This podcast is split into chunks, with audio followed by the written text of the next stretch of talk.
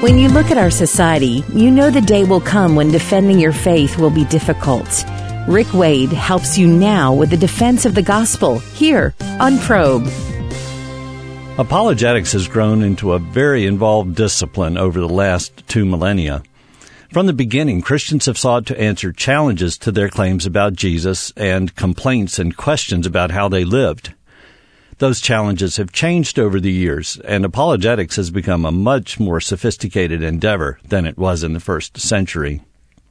The scripture passage most often used to justify apologetics is 1 Peter 3:15.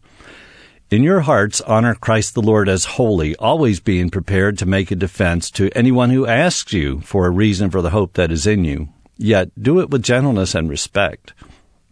This verse is probably used so often because it sounds like marching orders. Other scriptures show us defense in action. This one tells us to do it.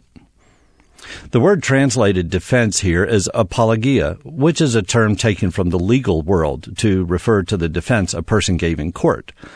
It is one of several words used in Scripture that carry legal connotations. Some others are witness, testify and testimony, evidence, persuade, and accuse. Something that scholars have noticed about Scripture is the presence of a kind of trial motif in both Old and New Testaments, what one New Testament scholar calls the cosmic trial motif. There's a trial of sorts with God on one side and the fallen world on the other. The use of legal terminology isn't merely coincidental. Think about the arguments you've heard presented by apologists that are philosophical or scientific or historical. The core issue of apologetics is generally thought as being truth. While all this fits with what Peter had in mind, I believe there is something deeper and wider behind his exhortation.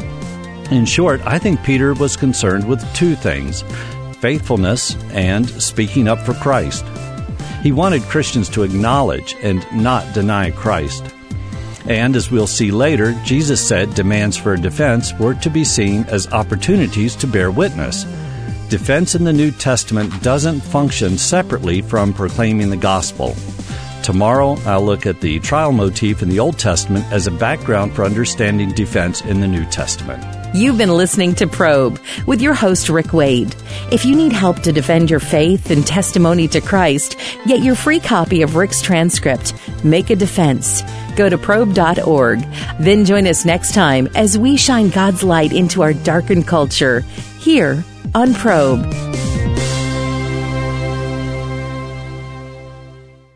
This week I'm looking at the concept of defense in 1 Peter 3:15 and I'm thinking about it a bit differently than usual.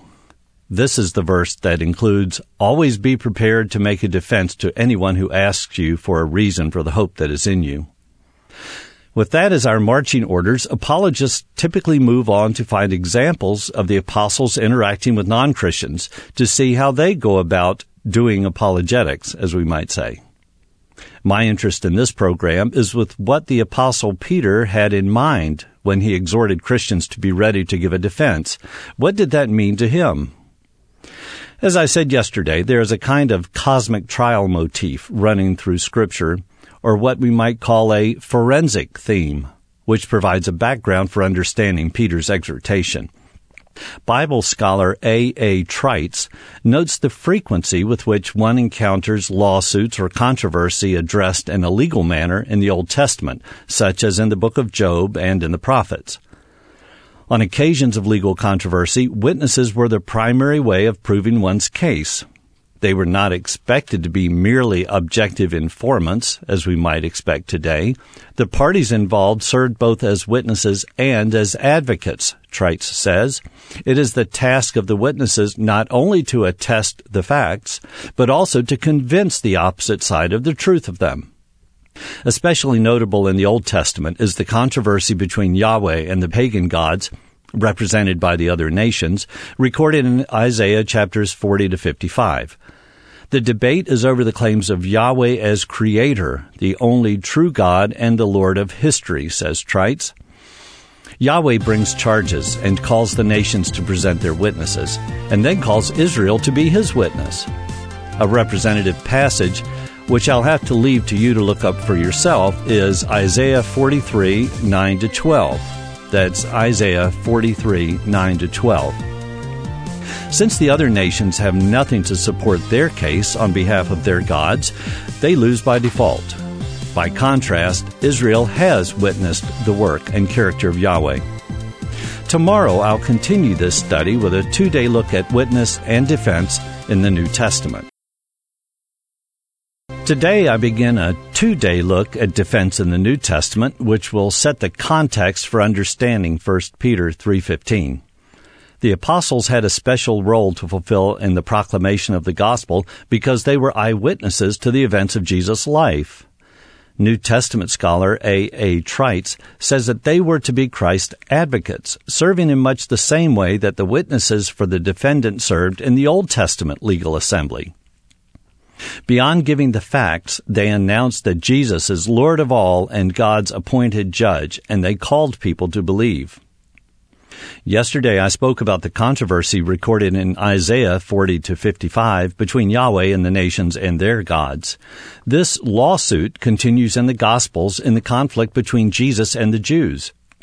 New Testament scholar Richard Bauckham writes, It is this lawsuit that the Gospel of John sees taking place in the history of Jesus, as the one true God demonstrates his deity in controversy with the claims of the world. Multiple witnesses are brought forth in John's Gospel. In chapter 5 alone, Jesus names his own works, John the Baptist, God the Father, and the Old Testament.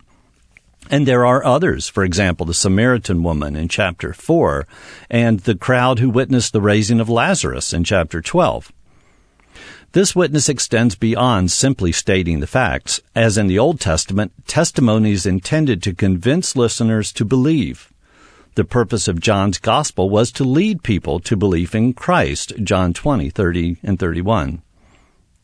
The concept of witness is important for Luke as well, obviously so in the book of Acts, but also in his gospel.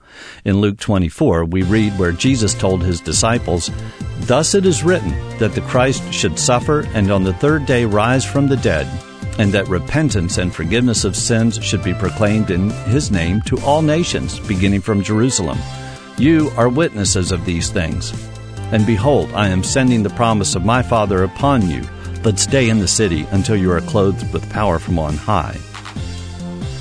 A set of events, a group of witnesses, and the empowerment of the Spirit. Tomorrow I'll continue with Luke and then look at witness and defense in the ministry of Paul. I'll continue my look at defense in the New Testament today with a focus on Luke and Paul. It was a dangerous thing to be a Christian in the first century, just as it is in some parts of the world today. Jesus warned his disciples, They will lay their hands on you and persecute you, delivering you up to the synagogues and prisons. Listen to what he says next. This will be your opportunity to bear witness. Settle it therefore in your minds not to meditate before how to answer. That's Luke 21, 12 to 14. How to answer is the word apologia, the one Peter uses for make a defense in 1 Peter 3:15.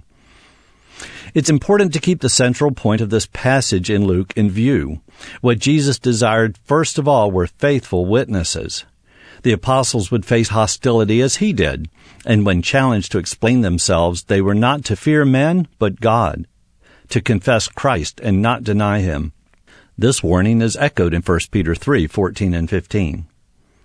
Jesus' disciples would be called upon to defend their actions or their teachings, but their main purpose was to speak on behalf of Christ.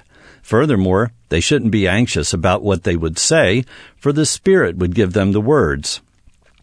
This isn't to say they shouldn't learn anything. Jesus spent a lot of time teaching his followers.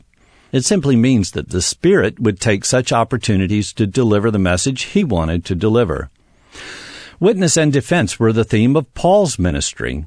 He said that Jesus appointed him to be a witness for Christ in Acts 22, 23, and 26. As he traveled about preaching the gospel, he was called upon to defend himself before the Jews in Jerusalem, before the governor Felix in Caesarea, and before King Agrippa. Toward the end of his life, when he was imprisoned in Rome, Paul told the church in Philippi, I am put here for the defense of the gospel. That claim is in the middle of a paragraph about preaching Christ. That's Philippians 1 15 to 18. In obedience to Jesus, Paul was faithful to confess and not deny. Although he was called upon to defend himself or his actions, he almost always turned the opportunity into a defense and proclamation of the gospel. These two were a single package for Paul. Today I finally come to 1 Peter 3:15. What is the significance of what I've said about the trial motif in scripture for this verse? A key theme in 1 Peter is a proper response to persecution. Christians were starting to suffer for their faith. Peter encouraged them to stand firm as our Savior did, who himself suffered in the flesh, as Peter wrote in 1 Peter 4 1. After exhorting his readers to turn away from evil and do good, Peter says, Now who is there to harm you if you are zealous for what is good?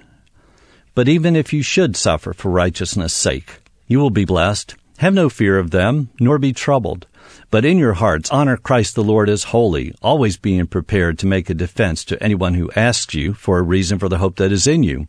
Yet do it with gentleness and respect, having a good conscience, so that when you are slandered, those who revile your good behavior in Christ may be put to shame. The main point of this passage is faithfulness, faithfulness in righteous living and faithfulness in honoring Christ and speaking up when challenged. So how does the idea of witness fit in here? I submit that Peter would have remembered Jesus' instructions to turn demands for defense into opportunities to bear witness. Remember Luke 21:13? Peter did this himself when he and John were called before Caiaphas, as we read in Acts chapters 4 and 5. Rather than deny Jesus, as he did when Jesus was on trial, Peter faithfully proclaimed Christ not once, but twice. The second time he said, We must obey God rather than men, and then he laid out the gospel message. Sometimes I hear apologists talking about how to put apologetics and evangelism together. While there is a conceptual distinction between the two, they are both aspects of one big task of bearing witness for Jesus. The trajectory of our engagement with unbelief ought always to be the proclamation of the gospel, even if we can't always get there. As Paul said in 1 Corinthians 2 5, our faith rests properly in Christ and the message of the cross, not in the strength of an argument. Defense and witness are the responsibility of all of us. If that seems rather scary, remember that we're promised in Luke 12:12 the enabling of the Spirit to give us the words we need.